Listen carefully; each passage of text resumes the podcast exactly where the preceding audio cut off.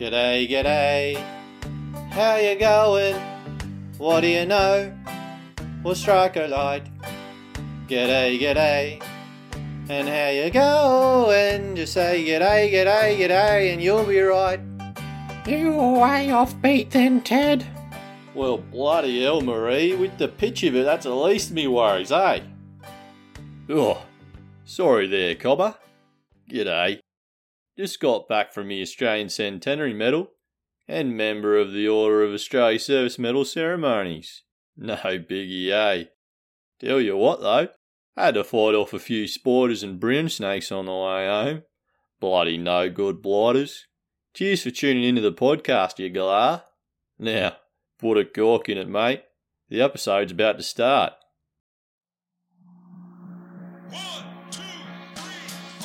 Hi, everyone, and welcome yet again to another episode of Wilfred, what I've learned from reading and educational discourse. Thanks so much for joining me yet again for our sixth episode. Simon Sinek is a British born American author and inspirational speaker. Described as an unshakable optimist, he is the author of five books, including Start With Why, which was released in 2009 and is today's book in focus. What follows is a summary of what I've learned from reading Start With Why. Once again, it was difficult to summarize the notes I'd taken throughout this process. I would very much recommend buying a copy yourself for this reason. The descriptions and explanations of ideas which resonated with me most strongly have been grouped into three main topics of my choosing. These include why, how, what, trust and loyalty, and think, act, lead. You'll notice that I use direct quotes, building on these using my own experiences or giving my own interpretations. I will also note that the direct quotes I provide remain the property of the author, and I do not claim ownership of any of their writings or ideas. In the past, Simon has shared a story in which he had a conversation with his friend who is within the Special Forces. Basically, Simon wanted to quit writing his book, as it was too hard. I'll paraphrase slightly, but his friend said something along the lines of, This is what you signed up for, you have no choice, and I will be here with you. No matter what, you can call me at any time, I have your back. How else can you support your friend? Well, Sinek also stated in an interview listening is not hearing the words that are spoken. Listening is not being able to parrot something back. Listening is listening for meaning. The test for being a good listener is if the person feels heard. If you remember, I have talked about this in a previous episode of the podcast. He's describing active listening here. It shows the other person that you're invested in what they are saying. Myself, my brain is very solutions based which has gotten me into trouble numerous times with my wife. Sometimes people, especially women, in my experience, just want you to listen, not provide solutions. I am saying this for you, as well as myself, in equal measure. And before we start, for the love of good gravy, I'm not trying to mansplain, I'm just sharing my experience, alright? Sometimes, for a person to find themselves, they just need one person to be there for them. They need to know it for certain. When they do, they will have the foundation to work on and better themselves, professionally, spiritually, financially, in all aspects of their lives. So, why not simply reach out and let your family member or friend know that you're there for them? It may be all they need to hear.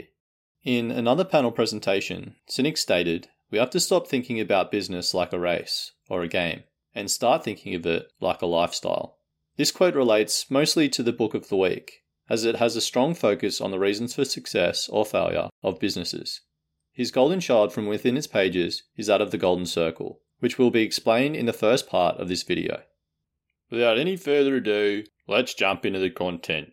Gotcha. Let's go. Boy, Green, is that how you do it? Yeah, mate, thanks for that. That's perfect. Cheers. Part 1 Why, How, What?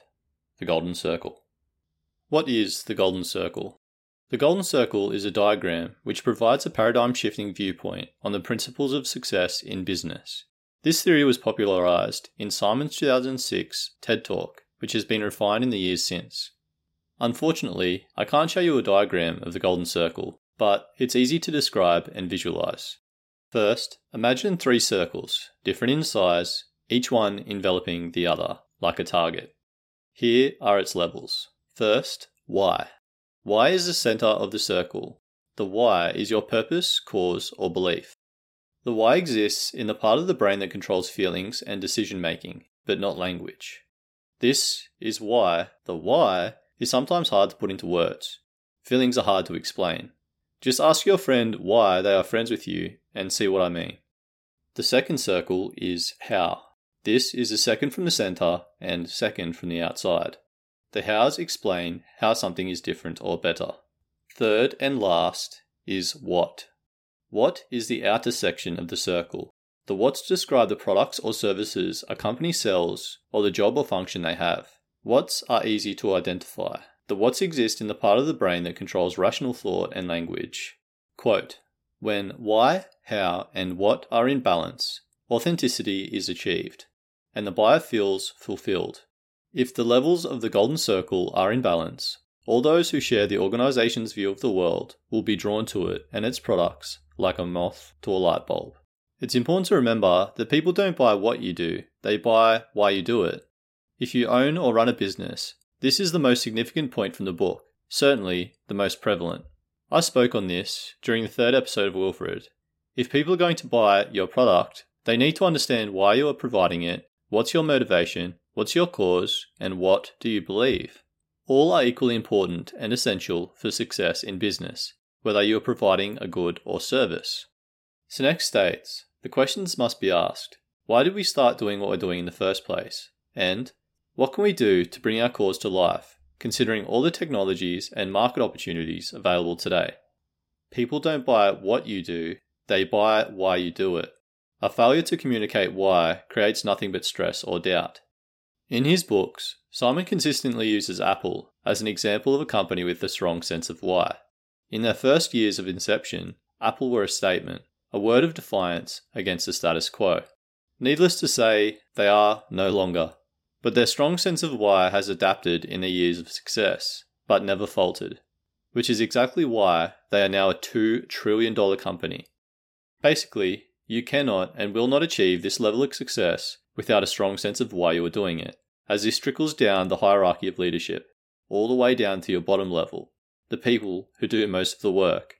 Sinek states Great leaders are those who trust their gut. They are those who understand the art before the science. They win hearts before minds. They are the ones who start with why. As for why consumers buy certain products, he writes Products with a clear sense of why give people a way to tell the outside world who they are and what they believe. Next, I ask you, what's another key component of success in business? Cobra! Oh, it's Cobra. Oh, of course. Look, they have the pictures of the snakes on their planes. Duke, what have I been saying for years? What makes a good terrorist organization? Brand recognition. Brand recognition. Yep, that's exactly right. Brand recognition. And how do we recognize brands and labels? Yep, you got it, logos. However, in the case of a successful company, for example, such as Apple, they should be referred to as symbols. But Grant, Aren't logos and symbols the same thing? Nope. In Apple's case, their beautiful, glowing, half eaten Apple logo should primarily be referred to as a symbol instead, and here's why. Simon states a symbol cannot have any deep meaning until we know why it exists in terms bigger than simply to identify the company. Without clarity of why, a logo is just a logo. For a logo to become a symbol, People must be inspired to use that logo to say something about who they are. Have you ever seen a hipster, budding writer, working on their screenplay in a public cafe, sipping on their peppermint iced latte on almond, tippity tip tap tapping on their Apple laptop, a symbol of which is lazily gleaming in the dark orange glow cast from the downlighting above? Painting a picture for you, aren't I? Decent writing compared to the usual, huh? I'm using imagery. Anyway, to such people, this glowing half eaten apple means a lot more than a logo on their laptop. It's actually part of their identity, even if they realize it or not, as the brand speaks of them on a deeper level than the tactile feel of the keys under their fingertips. They may tell you that they love their laptop. A non Applehead sounds like a Rocko's Modern Life character. May ask, why? The Dell doting demon might ask such questions like, Do you like the lack of performance per dollar? Just kidding, but kind of not. Do you like the better battery life compared to Windows laptops? No? Okay. Uh, do you like the build quality of the chic silver aluminium gloss? No? Hmm. I'm about to get all Dr. Seuss on ya. chances are they'll um and ah and get frustrated at the fact that they can't explain it to ya. But anyway, Simon puts it quite simply, writing, When people describe the value they perceive with visceral, excited words like love, that is a sure sign that a clear sense of why exists. Finding why is a process of discovery, not invention. All organizations start with why, but only the great ones keep their why clear year after year. Oh, that was a little bit Dr. Susie too. anyway, it should now be clear that Apple found their why early, and this hasn't faltered over the many years since their establishment. Simply attempting to source and replicate their why won't work either. It's theirs. Your why needs to be unique in your passion, plan, and desire to change the world through your business. Once this has been achieved, you best ensure that your leadership and workers share your vision. If they don't, you're doomed for mediocrity. Oh, boys, fair dinkum. Already time for smoko, eh? Righto, no wuckers, mate. Why don't you go down and grab us meat pie and we'll have a nash, eh? Oi, Shano, speaking of meat pie, did you catch a glance at that looker Steve-O brought home from the pub last night? I tell you what, I reckon if you drop that pie, their face might match. Ah, that was his sister, mate. Oh, yeah, right. Hey, Steve-O, do you want my tomato sauce there, mate? Or what can I do for you? Oh, what, or you want a you want an energy drink? You want a V? Yeah, smoke? No, right, right, yep. Just let me know if you need something. Right. Part two: Trust and loyalty. Trust is not a checklist. Fulfilling all your responsibilities does not create trust. Trust is a feeling, not a rational experience. Merriam Webster defined trust as assured reliance on the character, ability, strength, or truth of something or someone, and loyalty as faithfulness to a cause, ideal, custom, institution, or product. How are these values placed? Well, not easy in today's society. Simon claims there are many ways to motivate people to do things, but loyalty comes from the ability to inspire people. Only when the why is clear and when people believe what you believe can a true, loyal relationship develop. When we are selective about doing business only with those who believe in our why, trust emerges. I'll tell you one thing this book almost made me throw up. I'll tell you why in a story from my past. A long time ago, in a forgotten time, I was once an HSC student, which for those of you outside of Australia, is the higher school certificate, the highest level of school before university within Australia. Anyways, one word triggers my automatic gag reflex, and it ain't mudbone. That word may trigger you as well if you graduated in 2009. The word belonging. See? See? I've gone and done it again. It's going to be said a few times in this part, so a late trigger warning. From here, I'll let it out the upchucks, but my pain will remain. Prayers for Grant, 2023. Oof, tangents, eh? Dark memories from a dark time. Anyway, right. Simon says, when we feel like we belong, we feel connected, and we feel safe. As humans, we crave the feeling and we seek it out. Our desire to feel like we belong is so powerful that we'll go to great lengths, do irrational things, and often spend money to get that feeling. Our natural need to belong also makes us good at spotting things that don't belong. It's a sense we get, a feeling. Like the sense of why, a sense of belonging cannot be replicated, faked, or forced. It's either blatantly obvious or painfully evident. People are smarter than our little lizard brains can ascertain sometimes. So even though we may think we're hiding our true feelings, chances are that the person knows that they don't belong, and they're struggling emotionally as a result. Or, if they're your subordinate, I can almost guarantee not only are they not working their ass off for you, they'd be slacking, lacking, and booty smacking instead. So, maybe be a nicer boss, yeah? It's for this reason that Simon shares a quote from the mind of Herb Kelleher, the founder and longtime CEO of the successful company Southwest Airlines. It is a company's responsibility to look after their employees first. Happy employees ensure happy customers, and happy customers ensure happy shareholders, in that order. Simon states further When employees belong, they will guarantee your success. It must also be understood that Kelleher did not co found this company with greed as his motivation. Southwest Airlines was founded with the aim of 1. lowering the cost of air travel for the everyday man or woman, and 2. Pairing strong customer service with an unwavering focus on putting the needs of his employees first.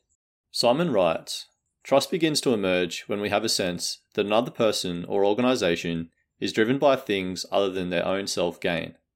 Great organizations become great because the other people inside the organization feel protected.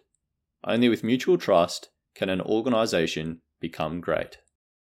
At the end of the day, when it comes to leadership, as Simon writes, there are only two ways to influence human behavior you can manipulate it or you can inspire it. In the next chapter, we will focus on the right stuff in leadership. In other words, what makes great leaders great? There are three key words I will focus on in this part that of think, act, and lead.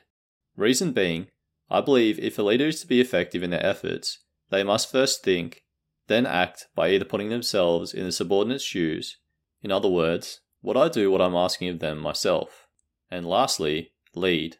Not only instruct and be authoritative, but lead by demonstrating their why.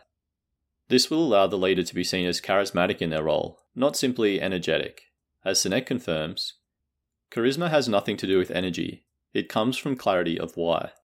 Energy can excite, but only charisma can inspire. Charisma commands loyalty, energy does not. Ah, oh, jeez, I can't believe I'm actually discussing Riz. Simon states energy is easy to see, easy to measure out, and easy to copy. Charisma is hard to define, nearly impossible to measure, and too elusive to copy. Energy excites, charisma inspires. As an analogy, you could compare energy and charisma to that of combustible versus natural. An engine can only run so long on a tank of gas, but a flowing river can provide hydroelectric energy indefinitely. Likewise, with a flashy suit, a belly full of caffeine, or something more potent, if you get what I mean, a nice, fresh, white, teethy smile, and a nice sounding voice, a person could basically sell ice to a polar bear. But take that smooth talking salesperson to the office, surround them with their peers or shareholders, let the stimulants wear off, and see what happens. All of a sudden, people start to smell something, and it ain't peachy, I'll tell you that. Yeah, yeah, g'day again, Cobber. Thought you might need to wet your whistle before I take off like a brown snake down a rabbit hole in the next part. Why don't you go fix yourself up a cup of joe and a couple of Arnott's bickies while I warm up the old tonsils, eh? go on then. On your bike, mate. What? You're back? Bloody hell, mate. You're faster than your wife to the keno on a Friday after knockoff. Righto, mate. Last bit on our bike. Let's go. Part 3 Think act, lead. All the inspiring leaders and companies, regardless of size and industry, think, act, and communicate exactly alike, and it's the complete opposite of everyone else. Usually, I'd make a point here to first lead into my next point, but luckily for me, Simon sums up the chapter pretty well with one short and sweet quote. Leading is not the same as being a leader. Leading means that others will willingly follow you, not because they have to, not because they are paid to, but because they want to. Think about your current job. I would hope that since you know it's your job, that you're receiving monetary compensation for your time. Otherwise, you're a volunteer. But I digress. Now, I want you to answer this question truthfully, unless your boss may be listening, of course. Is this person simply your boss or a leader? Additionally, would you still enjoy, or at least be willing to work for them for half pay, due to understanding and aligning yourself with their vision? Simon writes Great leadership is not about flexing and intimidation. Great leaders embody a sense of purpose that inspires those around them. We are drawn to leaders and organizations that are good at communicating what they believe. Asking yourself if you would accept half pay in your current role is the easiest method to ascertain whether your boss is indeed a leader or simply leading. I'm sure most of you, me included, would not enjoy a 50% pay cut. But I guarantee that there would be some people out there that would deal with the loss due to being passionate about what their leader is striving to achieve, due to sharing their why. Quote, To lead requires those who willingly follow. It requires those who believe in something bigger than a single issue. I've said before that you can't force motivation. Most of you will already know that self motivation or intrinsic motivation, motivation birthed from within ourselves, is the most powerful. I'll explain in future episodes that reward based systems in pushing performance and KPIs does not work. It is ineffective, it's short sighted, and it's based on watts. Sinek states It's hard to lead when those whom you are supposed to be leading are not inclined to follow. What may be easier than trying to force employees to be motivated and share your vision? It's simple hiring the people with the right stuff in the first place. Quote What all great leaders have in common is the ability to find good fits to join their organizations, those who believe what they believe. Quote the second Average companies give their people something to work on. In contrast, the most innovative organizations give their people something to work toward. The role of the leader is to not come up with all the great ideas. The role of the leader is to create an environment in which great ideas can happen. At the end of the day, if a person in leadership fosters an environment in which people are told, just do your job, that's exactly what their employees will do. This will foster an environment in which workers will retort with, that's not my job, or, I go on break in 10 minutes, can't you get Jeffrey to do it? Quote, if the people inside a company are told to come to work and just do their job, that's all they will do.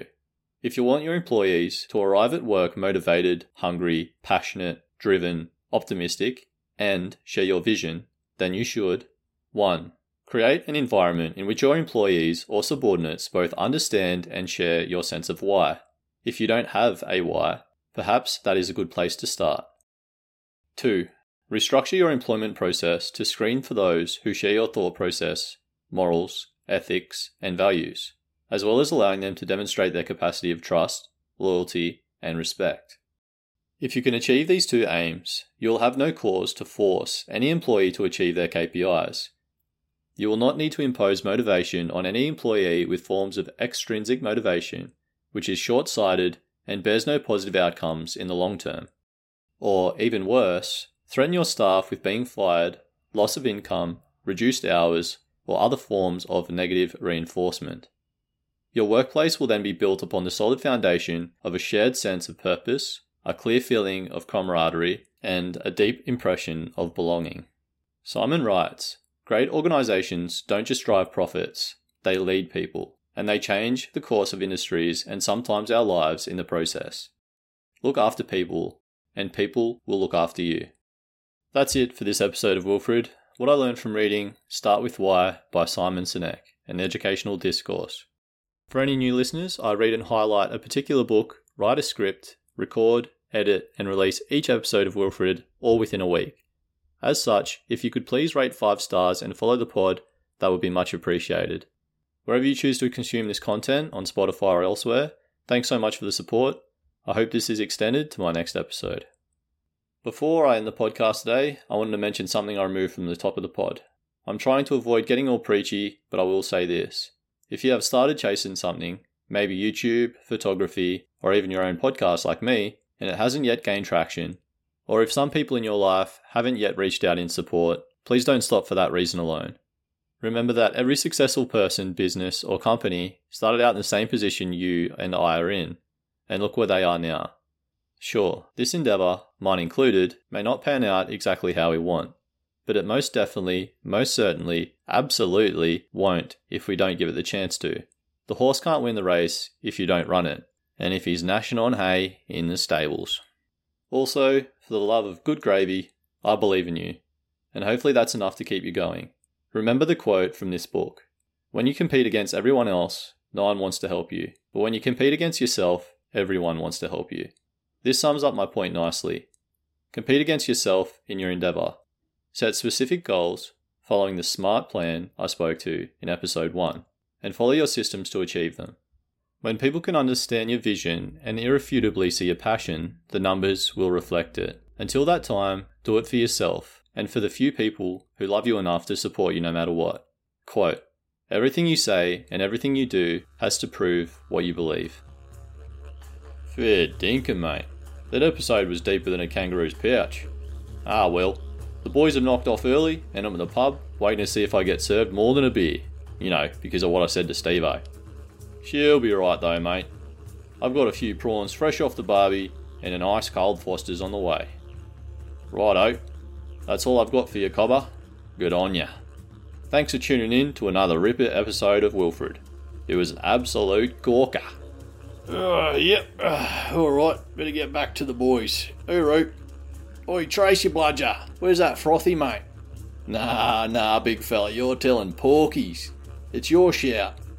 Nah, nah, mate. Stop telling furfies. You know it is. Oh, shit, Grant. Sorry, mate. You're trying to wrap off the podcast, are you? Well, bloody hell. Right, no worries. Yep, yep. I'll shut up. Yep, well, I'll get back to the boys. Righto. Yep, I'll see you later. Oh, what? What? You say something? No. Oh, yep. All right, see ya. Oh shit, Grant. You know what? Yeah, I forgot one thing. All right, yeah, I'm coming back. All right, yeah, we're all right. Oh, wait, I'll take a breath. All right, yeah, I'm good. All right. Until then, have a belter. No, it's it's stay driven. Nah, mate, I walked here. Right, yep. Right, see ya. Have a good one, mate. Oh, never mind.